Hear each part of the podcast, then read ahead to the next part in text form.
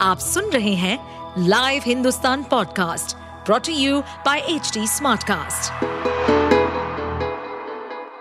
नमस्कार, ये रही आज की सबसे बड़ी खबरें बैन के बावजूद दीपावली पर जला सकते हैं पटाखे, जाने सुप्रीम कोर्ट की गाइडलाइंस सुप्रीम कोर्ट ने मंगलवार 7 नवंबर को यह स्पष्ट किया कि पटाखों में बेरियम और अन्य प्रतिबंधित रसायनों के इस्तेमाल पर प्रतिबंध लगाने वाला उसका आदेश केवल भारत की राजधानी नई दिल्ली और उसके आसपास के इलाकों पर ही नहीं, बल्कि पूरे देश पर लागू होता है। न्यायमूर्ति ए एस बोपन्ना और न्यायमूर्ति एम एम सुंदरेश की पीठ एक आवेदन पर सुनवाई कर रही थी। जिसमें राजस्थान सरकार को शीर्ष अदालत के आदेशों का पालन करने के लिए निर्देश देने की मांग की गई थी। बेंच ने कहा, आदेश राजस्थान सहित देश के हर राज्य पर लागू होंगे। इसलिए हम यह स्पष्ट करते हैं कि राजस्थान भी इस पर ध्यान देगा। न केवल त्योहारी सीज़न के दौरान, बल्कि उसके बाद भी वायु और ध्वनि प्रदूषण को कम करने के लिए सभी कदम उठाएगा। रोहिंग्याओं को भारत लाने वाले गिरोह पर बड़ा अटैक। एनआईए ने आठ राज्यों से चवालीस को किया गिरफ़्तार। राष्ट्रीय जाँच एजेंसी एनआईए ने 10 राज्यों और केंद्र शासित प्रदेशों में छापेमारी करके मानव तस्करी नेटवर्क के बड़े मॉड्यूल पर प्रहार करते हुए 44 लोगों को गिरफ़्तार किया है।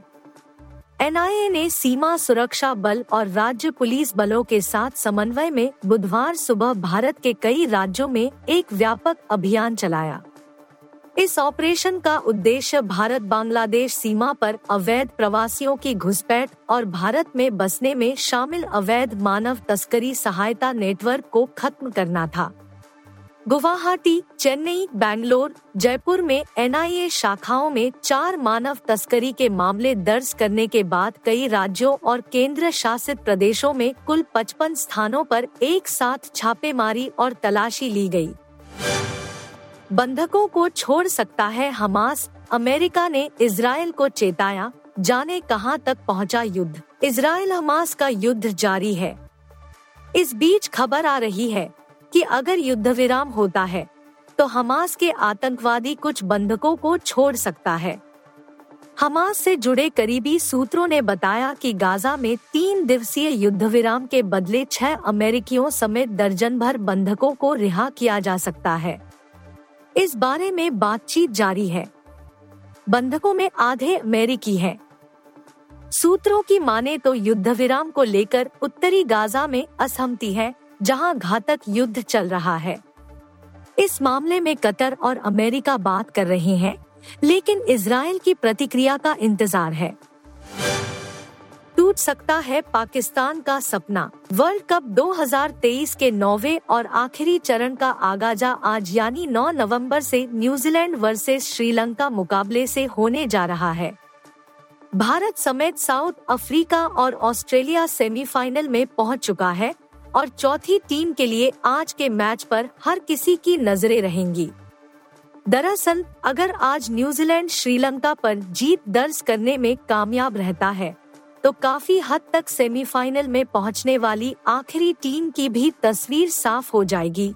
वहीं उनकी इस जीत से पाकिस्तान और अफ़गानिस्तान का भी सपना टूट सकता है। हालाँकि अगर न्यूजीलैंड यहाँ अपना लगातार पांचवा मैच हारता है तो इन दोनों टीमों के सेमीफाइनल में पहुँचने के चांस काफ़ी बढ़ जाएँगे। न्यूजीलैंड वर्सेस श्रीलंका मैच पर बारिश का साया भी है। अगर यह मुकाबला ड्रॉ होता है तो न्यूजीलैंड के नज़रिए से यह अच्छा नहीं होगा।